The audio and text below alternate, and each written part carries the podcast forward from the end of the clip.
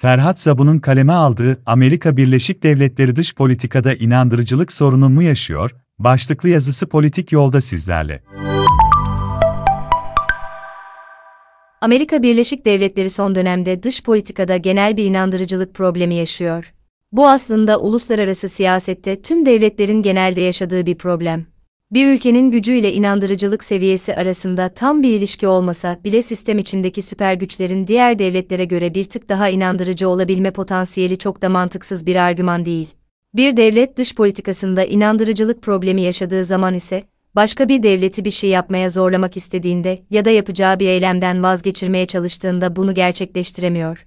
Bugünkü sorumuz ise Amerika Birleşik Devletleri, Rusya'yı Ukrayna'ya yapmak üzere olduğu müdahaleden vazgeçirebilir mi? Sorunun kısa cevabı bu inandırıcılık probleminde yatıyor ve şu an için çok mümkün görünmüyor. Bu konuyla alakalı ayrıntılı bir yazı Foreign Affairs dergisinde 2 Şubat tarihinde yayınlandı. Burada benzer bir argüman üzerinden olayı açıklamaya çalışacağım. Amerika Birleşik Devletleri dış politika tarihinde bu inandırıcılık problemi çok sık rastladığımız bir şey. ABD'nin Çin ve Tayvan arasındaki tek Çin politikası tamamen stratejik olarak oluşturulmuş bir mulaklık üzerine kurulu mesela. Kısa süre için bu politika olumlu sonuçlar verse bile uzun vadede olumsuz sonuçlar çok daha fazla oluyor. Bu politikanın henüz olumlu bir sonuç vermediği günümüzde Biden'in bu konuda daha net bir politika yürütmesi bekleniyor. Tarihsel örneklerden biraz daha günümüze yaklaşırsak asıl sorun aslında Obama ve Trump dönemi arasında dış politikadaki keskin dönüşlerden kaynaklanıyor.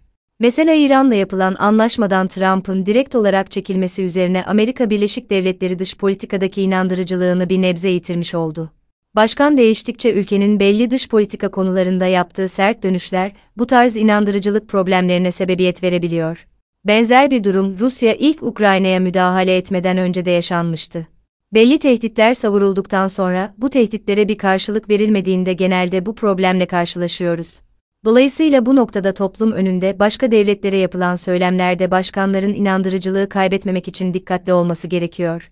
Buradaki inandırıcılık probleminin temeline inersek eğer asıl sorun yapılamayacağı çok net olan tehditlerin yapılması.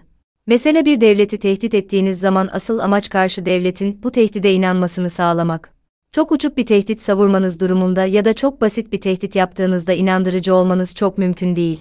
Bu arada çok ince bir çizgi var ve bu çizgiyi tutturmanız gerekiyor. Amerika Birleşik Devletleri hem Ukrayna ve Suriye konuları özelinde hem de başkanlar arası söylem değişikliğinin çok farklı olmasından dolayı şu sıralar çok büyük bir inandırıcılık problemi yaşıyor. Bu sorunun asıl sebeplerinden birisi de aslında iç siyasetteki dengeler. Bir devlet başkanı başka bir devlete karşı tehdit savurduğunda halkın gözü önünde kendi ellerini bağlamış oluyor aslında.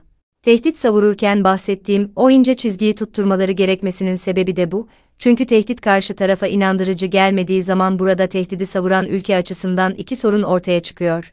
İlki ülkenin uluslararası arenadaki ünü zedeleniyor, ikincisi ise bir tehdit savurup gerçekleştiremediği için iç siyasette halkın önünde başarısız duruma düşmüş oluyor.